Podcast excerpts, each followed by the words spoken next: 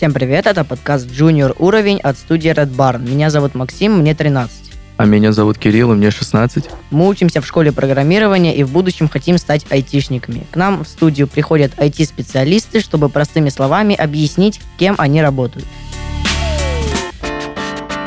Сегодня у нас в гостях Кирилл Макевнин, это сооснователь обучающей платформы по программированию Hexlet. Кирилл, э, мы знаем, что у тебя есть платформа для обучения, но сначала хотим поговорить про начало твоей карьеры.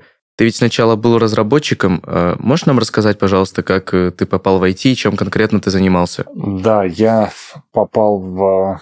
Ну, непосредственно с компьютерами мне как бы с детства было интересно, я ими занимался. Попал в IT конкретно в программирование, по-моему, в 2007 году. Это было практически сразу после того, как я отслужил в армии.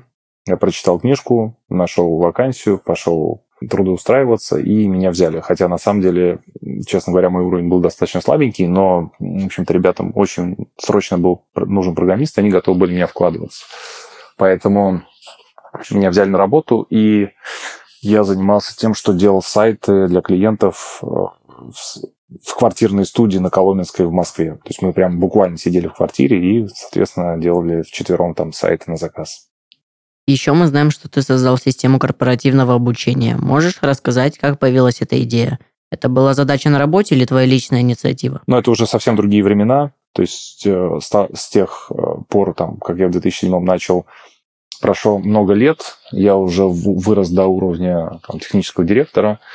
И получилось так, что я переехал из Москвы обратно к себе домой в Ульяновск и открыл филиал такой технологический большой компании – в котором я забирался наймом людей, например, на язык Ruby, которых, в общем-то, там не очень много. И, по сути, получается, что для того, чтобы нам расти, нам нужно было учить людей самостоятельно. И естественным образом получилось так, что мы организовали школу, то есть мы брали людей, знающих там любой язык программирования, и внутри переучивали и докачивали до того уровня, который нам нужен, чтобы они потом начинали работать. И вот эта вот система, она была достаточно интересной и масштабный, то есть про нее все знали, и все пытались туда попасть, чтобы, в общем-то, научиться. Ну и, соответственно, мы довольно много людей через нее пропустили, выучили, и вот с тех пор они все ну, много куда пошли, и много где сейчас уже работают, в том числе техническими директорами.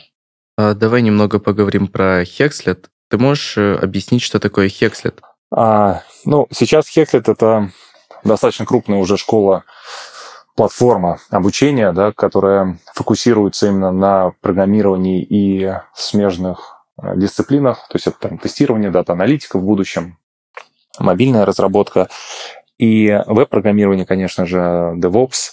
А, и, а, собственно, мы обучаем в основном профессиям, при этом, естественно, у нас есть повышение квалификации для тех ребят, которые уже работают. И все это ну, отличается тем, что как бы эта компания создана инженерами для инженеров, да, это была попытка расширить тот, то обучение, которое я делал, а, будучи вот руководителем подразделения. И, соответственно, мы а, использовали очень много всяких интересных наработок и технологий, которые на Хефлете применяются. То есть там очень много автоматизаций, очень много практики, очень много таких подходов, которые, в общем, достаточно уникальны для этого рынка. Ты можешь рассказать, э, как ты попал в проект? В проект имеется в виду в Хекслет? Ну да, да, в Хекслет. Это был, наверное, 2012 год. Я узнал, ну, то есть, да, его, я как бы сооснователь, но не я его придумал. То есть в 2012 году, как раз когда я делал свою школу обучения, я как раз уже задумывался о том, что надо как-то выходить онлайн и делать что-то более масштабное. В это время другой парень, его зовут Рахим, он, соответственно, делал Хекслет, и э, это был совершенно другой проект на тот момент, но он на Хабре о нем писал. И я, когда его увидел, я такой подумал, о, прикольно, это на самом деле то, что я хотел сделать. И как немножко даже расстроился, что типа кто-то другой это сделал. Э, но так получилось, что в 2013 году мы встретились на одной конференции. Это Happy Dev в Омске был. И нас там с ним познакомили. Вот, соответственно, с того знакомства мы и решили дальше работать вместе. Ну и вот как так получилось, что я стал его сооснователем. И, конечно, тот Hexlet, который мы делали уже после нашего знакомства, это все-таки был уже другой проект с другим подходом, с другими целями и так далее. На сайте у вас написано, что Hexlet – это больше, чем школа программирования. А что такое это самое больше? Вообще, по идее, слоган уже поменяли.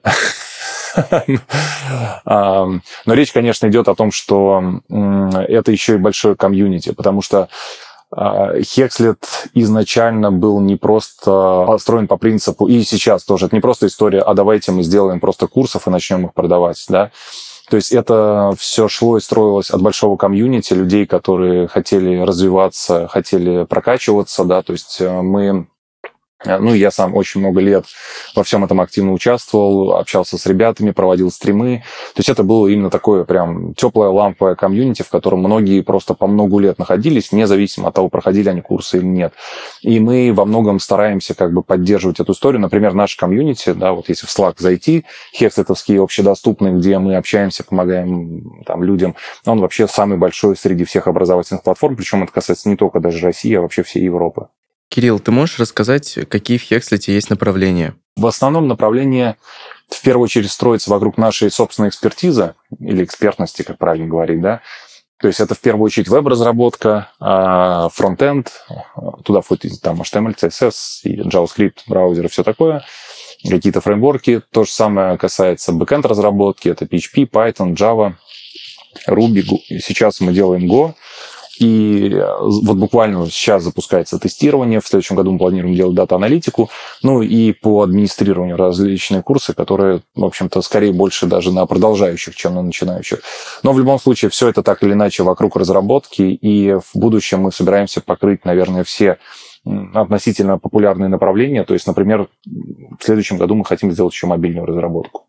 в целом, наверное, вот такой вот круг направлений, которые мы сейчас делаем. А, ты сказал курсы по администрированию. Э, можешь пояснить, пожалуйста, что это такое? Ну, тут, конечно, интересно, насколько глубоко копать. А, в администрирование входит вообще любая история, связанная, значит, так называется, сисадмины.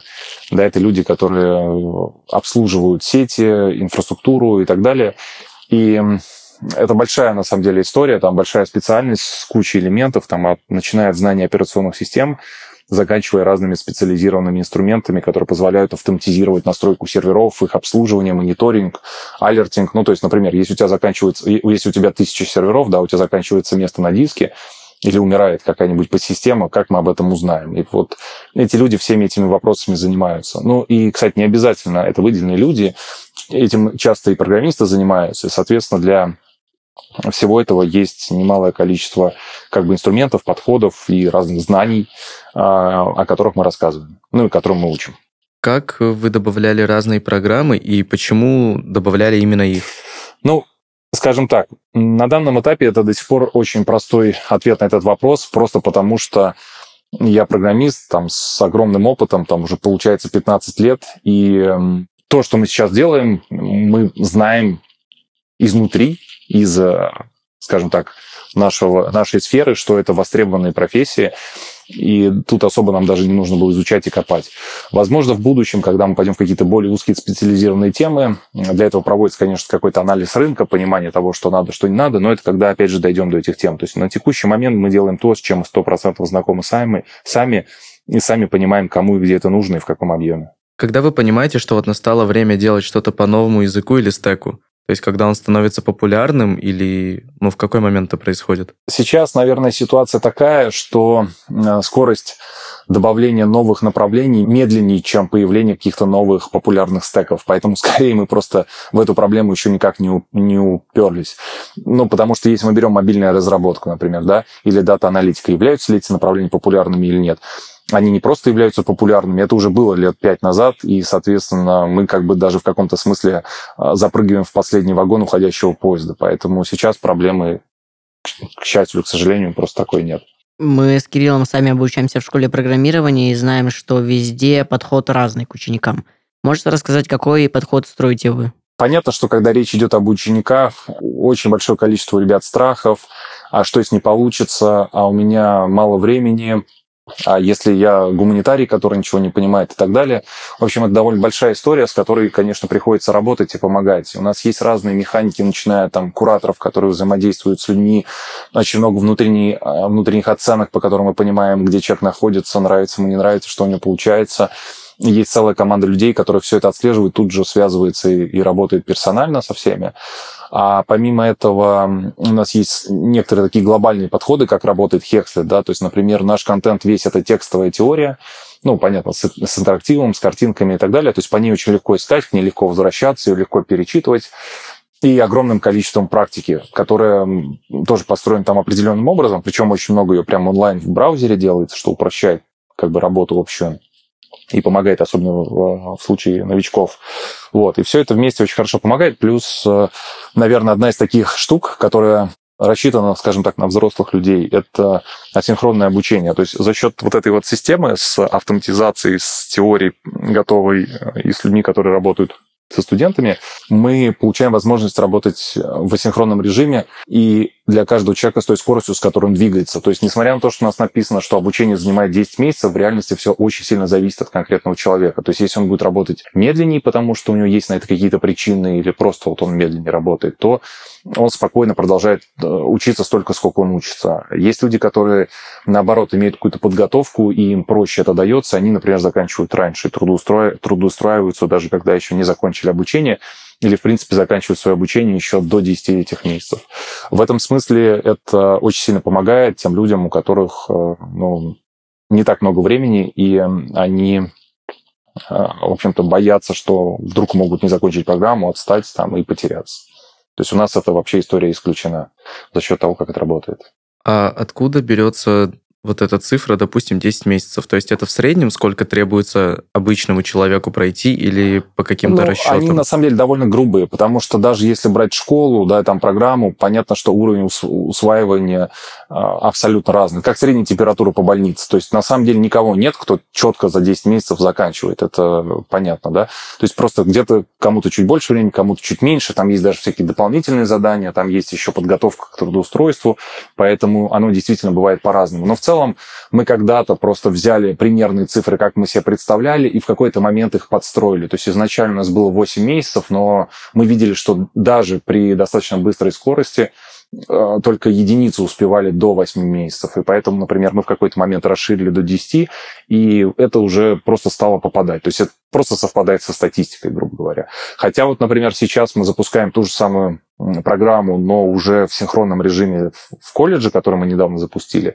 И там как бы за счет того, что люди в том числе работают вместе, они работают синхронно, там есть преподаватель такой уже, который с ними взаимодействует, у них скорость движения, конечно, намного выше, потому что они, сидя рядом с друг с другом, там могут э, быстрее справляться с проблемами, которые у них возникают.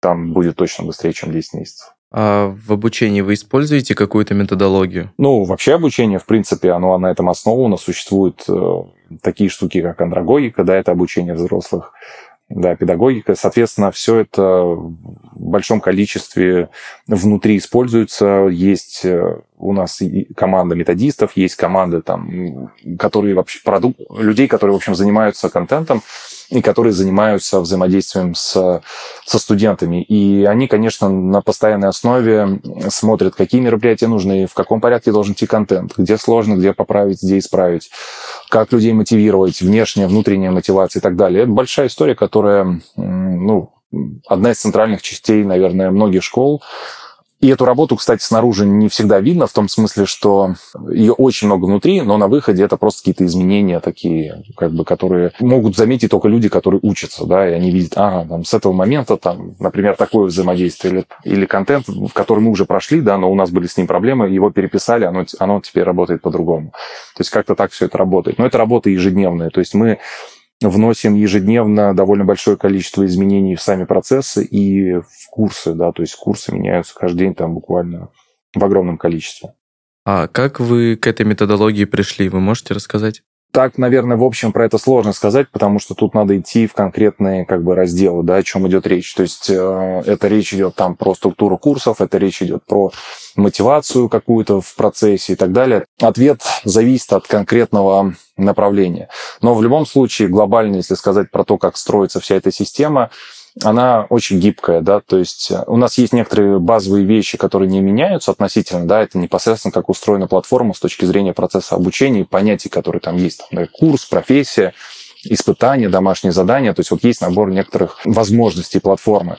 И дальше мы все это соединяем вместе и постоянно отслеживая там с помощью, например, аналитических инструментов, которые показывают, ну, я могу пример привести простой, э, видно при прохождении какого-то курса, как люди, это называется воронка, они переходят от одного урока к другому, да, то есть сначала, например, 100 человек начали первый урок, на втором оказалось 90, потом 80, то есть всегда количество людей падает к концу курса, это абсолютно нормальная вещь, но такие воронки позволяют отследить, например, именно серьезные перепады, то есть когда, например, с одного урока на другой переход идет с резким падением, это означает, что в этом уроке есть какая-то проблема.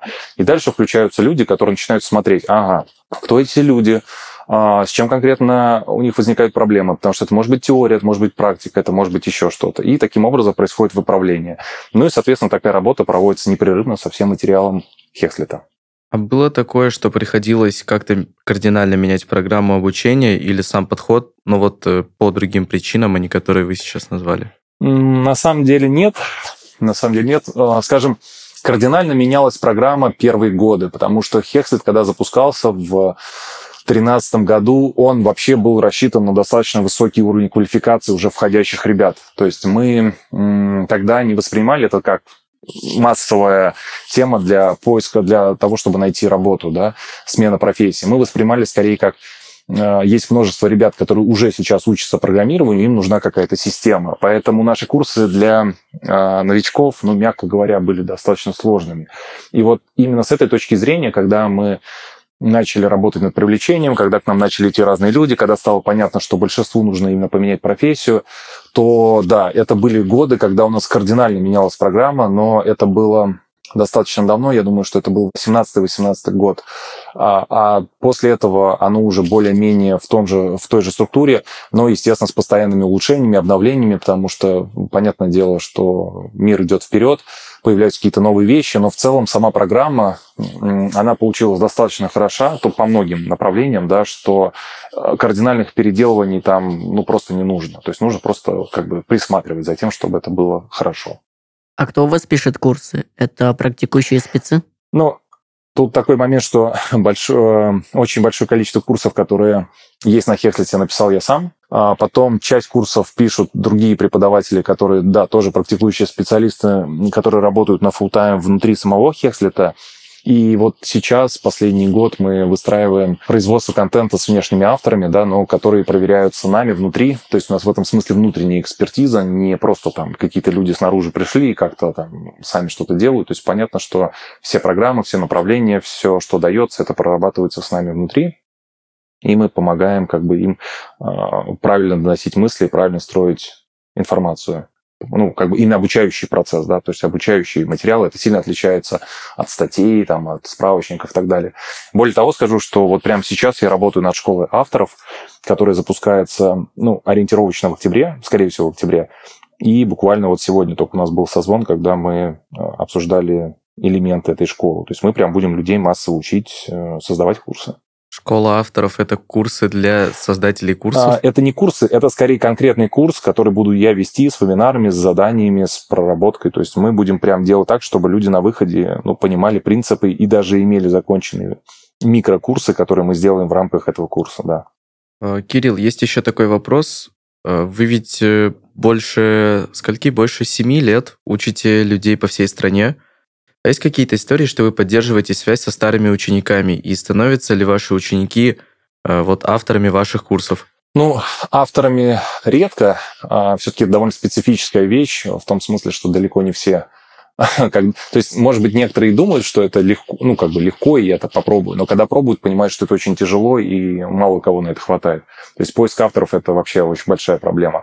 А по поводу того, что люди остаются, ну, как я и сказал раньше, что это и есть сила, в том числе Хекслета. То есть люди, которые пришли на Хекслет еще в 2013 году, многие из них до сих пор с нами, потому что это именно комьюнити.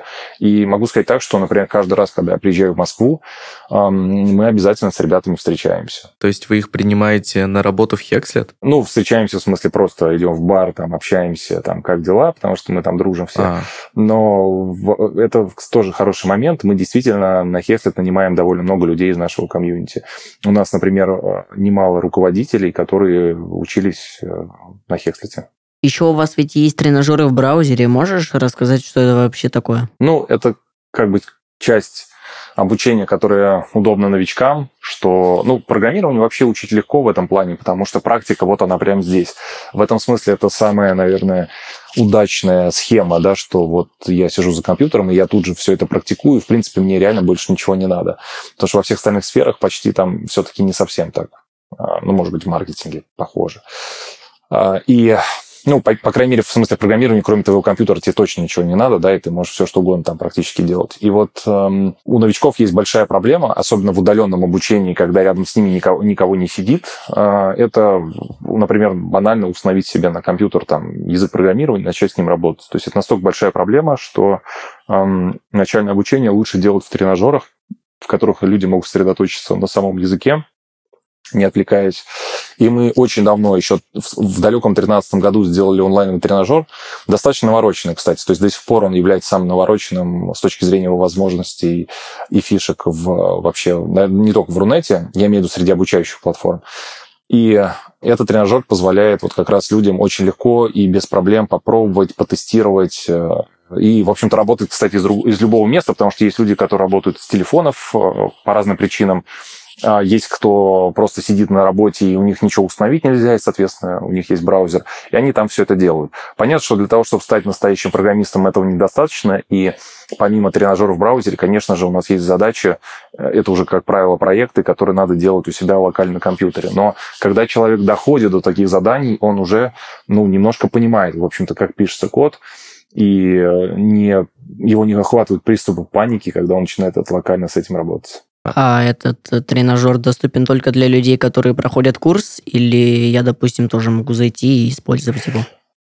Ну, это именно, а, то есть это не просто бра- редактор в браузере, да, это конкретный тренажер для заданий. То есть понятное дело, что он доступен именно в практике конкретных уроков.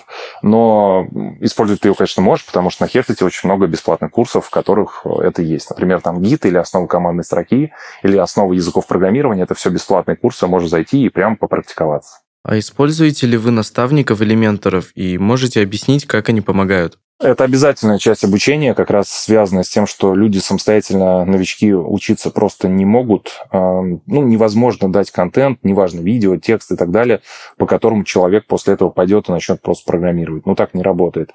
И поэтому это устроено так. Есть достаточно большое количество наставников, а, около, по-моему, там 200 человек, которых мы тоже достаточно сильно обучаем. То есть у нас там внутренняя школа есть наставников, э, много там людей, которые с ними работают.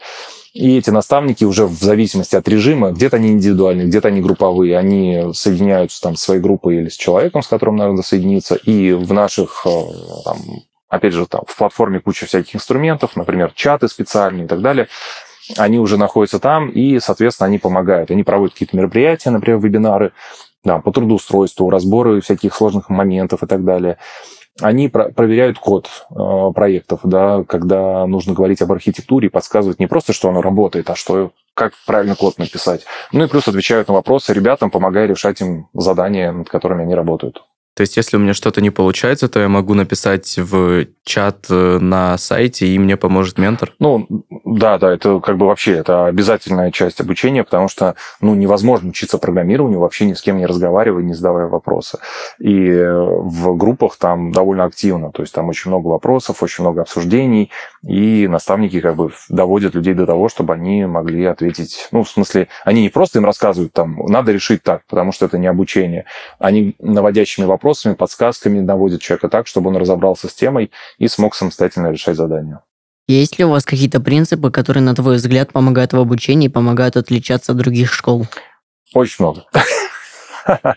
На самом деле довольно много, но Сложно, наверное, об этом говорить вот так вот э, сходу, но могу сказать, что у нас очень сильно отличается вообще структура курсов и то, как мы разбиваем контент, прям кардинально. Но это э, для того, чтобы это понимать и видеть эту историю, нужно немножко ну, как бы понимать, как вообще обучение строится. Поэтому это скорее больше для профессионалов интересно рынка, кто знает, как структурируются курсы. Ну, там, например, очень глубокое разбиение на небольшие кусочки с э, определенным порядком, который связан не только с тем, что зачем надо учить, а с тем, как вообще учиться, как надо учить людей.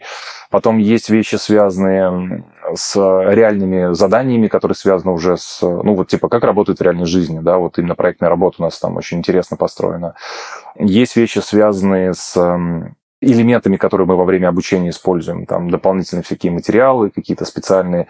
Ну, а, я могу такую вещь сказать. У нас, например, развита очень история с open source. Это открытые проекты, которые делаются на там, вот, всеми, то есть можно участвовать. Например, то же самое операционная система Linux, да, это открытый проект, в котором, например, можно участвовать и разрабатывать ее код.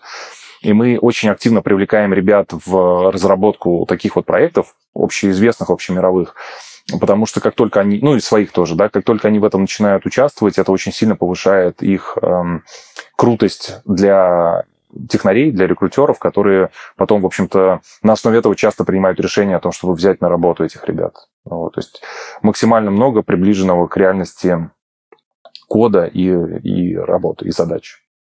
А как вы оцениваете успех э, учеников? Вы используете какую-то градацию по оценкам или, допустим, дипломные работы? Скажем так, Оценивать успех в плане того, как это делается в школе или в универе, для таких вещей не нужно, просто потому что э, отличие реальной жизни в том, что если в школе э, задача у всех получить хорошую оценку, то в реальной жизни все-таки это не важно. Важно, как человек э, действительно справляется с задачами. Поэтому оценки с точки зрения вот тебе 2, вот тебе 5 за то, что ты сделал, ее нет. Тем более вообще на самом деле в коде так не работает. Код часто пишут, ну, такой себе, и это пишут настоящие программисты в настоящем мире. И если бы этот код они показали какому-нибудь преподавателю в университете, он бы сказал 2. Но это настоящий код, который надо писать по разным совершенно причинам, потому что в реальности все устроено сложнее. Поэтому то, как устроен Hexlet, он, у нас есть даже об этом написано на сайте, о том, что у нас не получится отсидеться. То есть сами задания, которые мы даем, и то, как мы их строим, они такие, что, э, грубо говоря, невозможно не стать программистом, выполнив те задания, которые мы даем.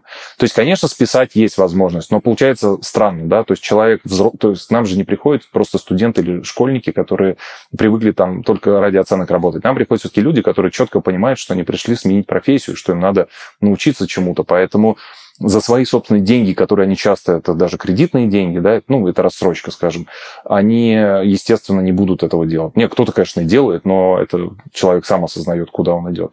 Поэтому проблемы как бы с оцениванием нет. А проблема именно с реальным качеством и квалификацией, она решается именно тем, что у нас не просто дипломное задание, у нас именно много проектной работы, когда люди делают э, вещи, приближенные к реальности, просто на протяжении всего обучения. Соответственно, как бы эти задачи сложнее, чем тестовые задания, которые обычно просят при трудоустройстве. Поэтому, грубо говоря, пройдя нашу программу добросовестно, то есть выполнив те задачи, которые мы даем, невозможно не стать программистом. То есть какая все-таки система оценивания? То есть это зачет, не нет, зачет, ее просто правильно? нет. Ну, окей, давай так, э, наверное, а. с точки зрения людей ее нет. Она есть с точки зрения системы, действительно. Но это просто из серии наши тесты выполнили, ну, как бы, наши тесты проверили, что э, задача выполняет свою задачу, если можно так сказать, да, то есть, что просто, давай так, технически это называется проходят тесты.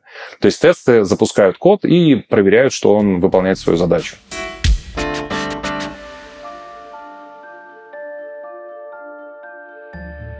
Наступил новый учебный год. Сегодня наши студенты пройдут традиционную процедуру распределения, которая отправит их на подходящий факультет. Тот студент, чье имя я назову, выйдет вперед, и я надену ему на голову распределяющую шляпу, которая определит дальнейшую судьбу. Прошу выйти Родиона Люпина – Вижу, что в тебе есть креативность, что ты трудолюбив и можешь найти разные варианты решения для любой задачи. Также вижу, что ты умеешь решать проблемы быстро и с удовольствием. И в коммуникабельности проблем тоже нет. С такими навыками тебе самое место на факультете веб-разработки на Laravel. Этот факультет даст тебе самые необходимые знания профессии программирования. Ты освоишь все, что нужно для создания сайтов на языке PHP. Ты познакомишься с протоколом HTTP и освоишь работу с фреймворками Laravel и Slim. Спонсор этого сезона – образовательная платформа программирования Hexlet. Хекслет — это доступная теория, море практики в онлайн-тренажере и практикующие разработчики в качестве наставников. А еще это 30 тысяч айтишников в одном большом комьюнити. В Хекслет убеждены, что научить программированию можно без привязки к языку. На занятиях вам объяснят, как строить сложные вещи на основе простых. Обучение проходит вместе с наставником, в группе или индивидуально. Возраст и профессиональный бэкграунд не имеют значения – 60% студентов Хекслет сменили сферу деятельности кардинально. Станьте одним из них уже сегодня. Ссылка в описании.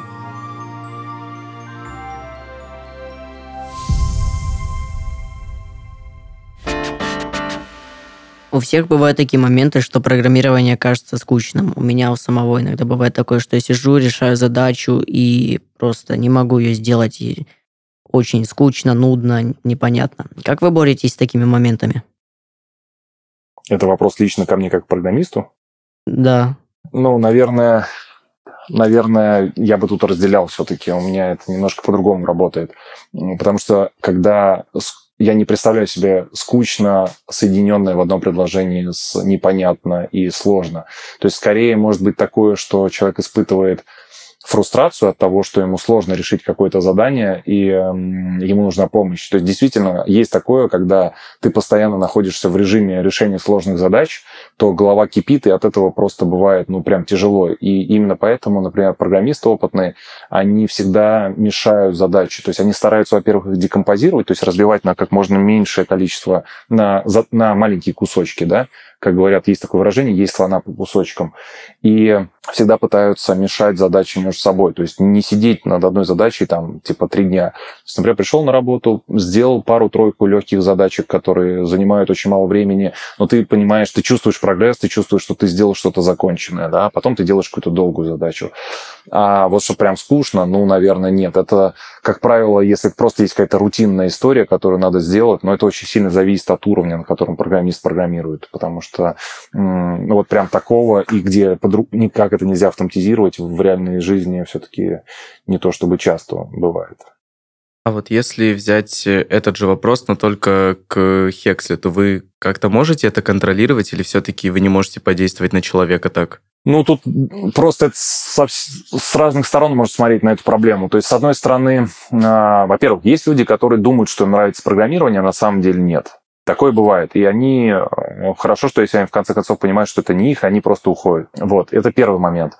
И это тоже хорошо, потому что они реально осознают, блин, это все-таки были не мои мечты, мне тут убедили, друзья рассказали, там еще кто-нибудь, а на самом деле я хочу заниматься чем-то другим. А другой вопрос, когда а, человек что-то делает, и ему тяжело, да, и тут просто помощь нужна, и, соответственно, для этого есть наставники и все остальные механики. А есть история, связанная действительно с мотивацией, когда человек, ну, например, для того, чтобы написать, начать писать какие-то полезные вещи более-менее, ну, вообще-то знать надо довольно немало, да, то есть для того, чтобы фронтендер там смог уже с помощью фреймворков делать какие-то реально интересные штучки, а, прям нужно поучиться. И а, здесь есть такая проблема, что человек, когда долго что-то учит, но до конца не понимает, зачем, как он это будет применять, и вообще идет месяц за месяцем, я до сих пор не могу и не приступил к тому, чтобы делать что-то. Да, такая проблема бывает. Это проблема мотивации, и ее, конечно, решать обязательно, и большим количеством способов, и мы постоянно над этим работаем. И напоминание в курсе, объяснение, почему, зачем это учится, и наставники, которые рассказывают про то, где сложность, как с ней бороться и так далее. Ну, много всяких моментов, которые на постоянной основе присутствуют. Но это скорее мотивация от фрустрации, да, что человек просто, ну, ему сложно связать картинку в начале. То есть для того, чтобы дойти хоть до какого-то приемлемого уровня, когда можно сказать, да, я что-то начал понимать в программировании, ну, нужно приличное время, там, 3-4 месяца.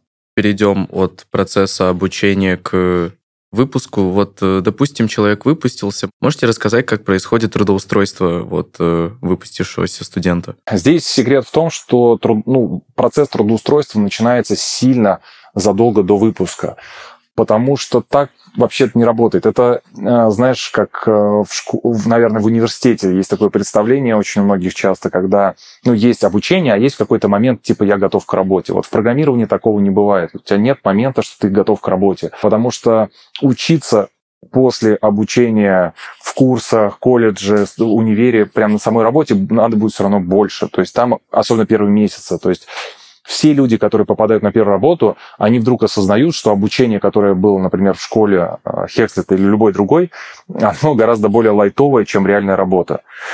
А что мы делаем? Мы э, начинаем подготовку к трудоустройству, нам, ну, примерно, наверное, в если мы разобьем наше обучение на три части, где-то на одной трети, да, то есть после 30, прохождения 30% материалов. Почему? это в том числе как раз связано с предыдущим вопросом, с мотивацией, потому что когда ты человеку объясняешь, как собеседуют, какие нужны знания, на что смотрят и так далее, потому что у них же в голове вообще этого нет, у людей, которые только пришли, они вдруг начинают понимать, а, вот почему я это прохожу, а, вот зачем это делаем, и почему это важно, почему это не проходной курс, который вроде бы непонятно как связывать с реальной жизнью.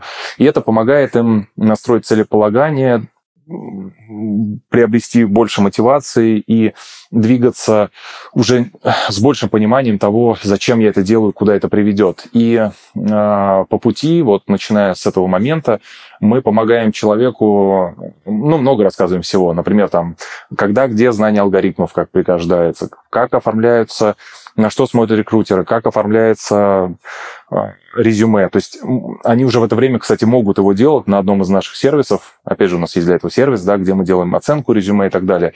И мы, получается, что уже где-то к середине обучения проделаем достаточно большую часть для людей, связанную с тем, как подготовиться к трудоустройству. И примерно, когда проходит две трети обучения или три четвертых, мы уже активно включаем карьерного консультанта. И, а, ну, опять же, у нас есть механика сбора вакансий и много партнеров, да, э, партнеры, которые представляют э, стажировки, вакансии для джуниоров. Мы начинаем уже конкретных людей соединять с конкретными вакансиями, с конкретными компаниями-партнерами, э, куда они потом, ну, обычно попадают. И дальше все, они уже в свободном плавании работают в этих компаниях. Ну, естественно, при всем при этом мы учим их учить, э, мы учим их э, самостоятельно искать э, и проходить собесы, ну, самостоятельно искать вакансии, самостоятельно отвлекаться, самостоятельно проходить собесы, и, естественно, таким образом они тоже находят свою первую работу. А ты сказал, что вот есть партнеры, то есть это значит, что вы дружите с разными компаниями? Да, у нас уже есть целое подразделение, которое, в общем-то, занимается тем, что, ну, вот карьерный трек, да, в котором есть разные люди, и есть люди, которые отвечают за партнерство с компаниями, которые напрямую ждут от нас, в общем-то, наших э, ребят и забирают их себе, как только они появляются. А можешь рассказать, как э, проходит это сотрудничество? Ну, достаточно просто.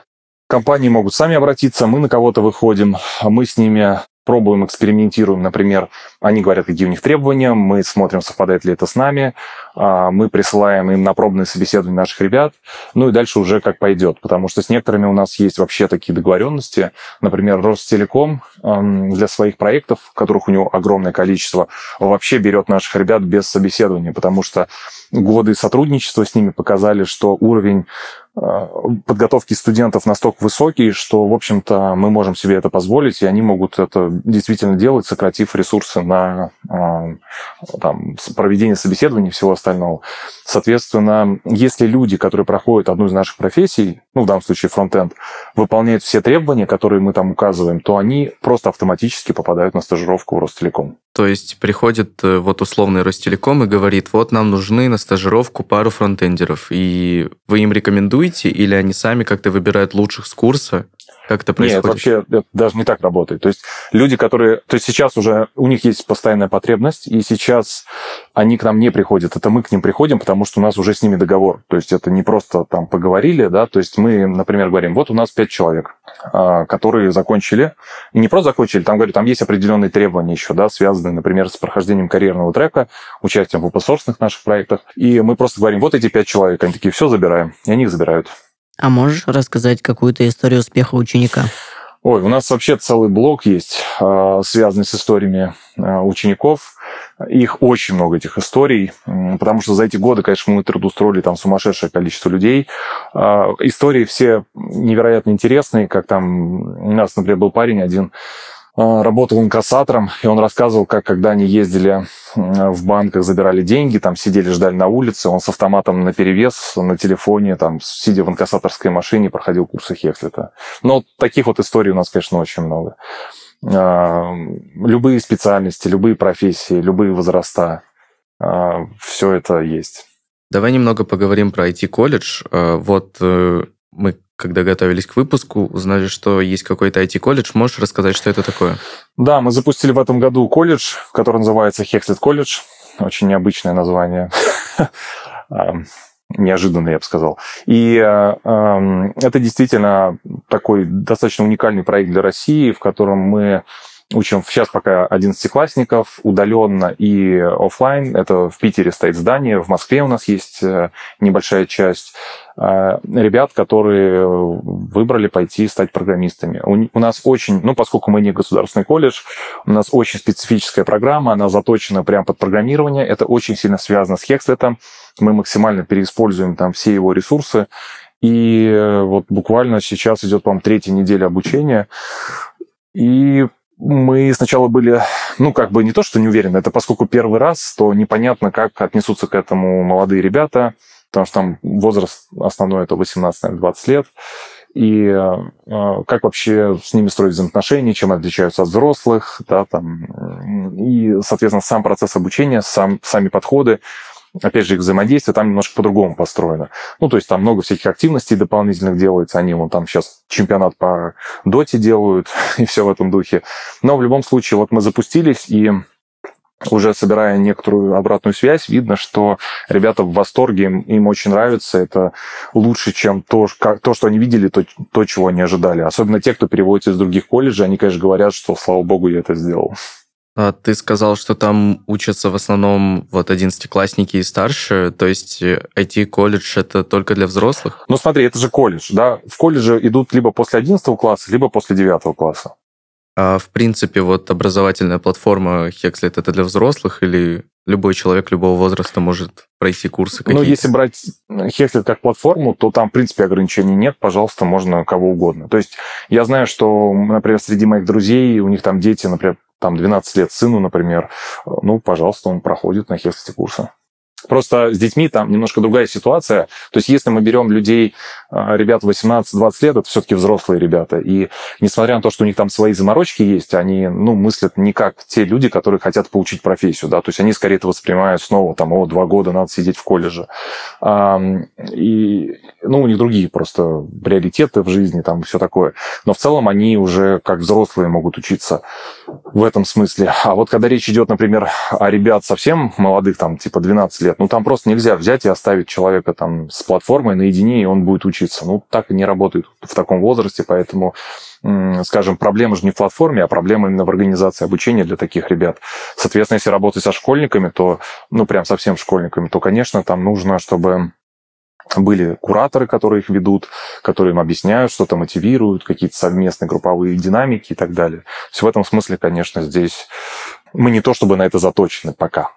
А вот с, ну, одиннадцатиклассниками, в общем, уже со студентами нет таких проблем, что там им нужны какие-то кураторы, или вот э, что-то подобное? Ну, так это есть. А, собственно, у них прям, ну, он называется тьютер, это как классный руководитель, он там с ними классные часы проводит, проводит время. Ну, то есть это достаточно интересная история. То есть, как я и говорил, система обучения в колледже, она отличается от системы обучения Хекслета. При том, что там используется Хекслет. Но просто поверх этого, да, вот эта вот история с наставом, потому что там, например, ну, там же есть настоящие предметы, да, у тебя есть философия, математика, физкультура, программирование, преподаватели. Можно ли практики Хекслета применить для офлайн образования? Ну, самое забавное, что, в общем-то, это IT-колледж, это оно и есть, да, то есть это и есть, э, он как бы смешанный, но надо понимать, что там сейчас учатся около 350, может быть, человек, и около 150 из них как раз офлайн. А ты можешь рассказать, как э, попасть в этот IT-колледж? А, очень легко. Более того, там прямо сейчас идет донабор, и заявок, ну, просто тьма. А, ребята их прямо обрабатывать не успевают. Есть же закон, который, а, который о чем говорит, что для попадания в колледже в, соврем... ну, вот в современном России, для попадания в колледже не нужны результаты ЕГЭ. То есть абсолютно любой человек прямо здесь, прямо сейчас может подать документы и попасть в этот колледж. А, насколько я знаю, вот в государственных колледжах, то есть э, отбор идет по среднему баллу аттестата. У вас происходит это так же или по какому-то другому критерию? Вот в этом-то и фишка, что, по-моему, это с этого года только произошло. Я сейчас могу обманывать или с прошлого года. Вообще, в принципе, да, ЕГЭ не нужен, аттестат это уже, это уже как бы требование конкретного колледжа. То есть они могут вообще не делать никакого отбора, а могут делать. Это зависит от конкретного колледжа. А вот э, в вашем IT-колледже это влияет на что-то или нет? По-моему, если я не ошибаюсь, именно в этом году, потому что просто не я занимался конкретно набором, да, я больше отвечал за обеспечение как бы процесса обучения. Насколько я понимаю, что в этом году у нас именно средний балл, который требовался, он был достаточно низкий, ну, то есть там не было большого барьера. И мы скорее исходили из того, что просто если кто-то не будет тянуть, мы с ними, ну, нормально будем просто расставаться, да, то есть люди будут видеть, ага, не справляются, соответственно, они могут спокойно уйти, там, забрав деньги и все такое. Но, по крайней мере, сейчас, и вообще в целом мы боялись, что, ну, мотивация этих ребят будет достаточно низкая, что, ну, как многие приходят для получения диплома, просто отсидеть, и пока мы, честно говоря, очень удивлены тому, что насколько сильно люди вовлечены в процесс обучения, как они помогают друг другу, как они пытаются участвовать во всем и реально учиться. То есть даже, я бы сказал, активнее, чем многие ребята на Хекслите. И пока я пребываю в шоке от этого, и еще не, мы не столкнулись вот с этими проблемами, которые типовые для ну, госучреждений, да, когда у тебя просто большинство на выходе, конечно же, никуда не трудоустроится по специальности, вообще мало чего будет знать. То есть пока кажется, что все идет очень хорошо, слишком хорошо. Какие у Хекслита планы на будущее? Частично я про них рассказывал. Это запуск новых профессий, это выход на международные рынки, это активнее работа с компаниями, потому что им тоже, кстати, курсы нужны, и много всякого разного нужно. Вот. Это выход не только в колледже, возможно, это университетская история, а, и, возможно, детская. Пока вопрос открытый, но, возможно, в эту сторону тоже пойдем. А ты можешь э, дать нам несколько советов, чтобы через несколько лет смог рассказывать, э, допустим, наши истории успеха? А... Ну, я же не знаю, что вам нравится. Это же не обязательно программирование. Или, или вы хотите прям стать ну, программистами э... прямо здесь, прямо сейчас? Ну, пока что хочется стать программистами. Давай как, э, ну, сейчас, как для программистов, то есть советы. А, не, ну, понятно, что поскольку вы меня позвали, я могу сказать, что самый классный способ – это прийти к нам, а вообще, я бы, наверное, не то, что совет, я бы скорее предостережение. Очень многие, кто э, пытаются учиться, они такие идут, думают, а вот нафига мне где-то учиться, есть же YouTube, там есть весь контент. Но они забывают очень важную вещь, то, что обучение современное, это вообще не про контент. Контент там играет очень небольшую роль. Это сопровождение, это мотивация, это карьерный трек,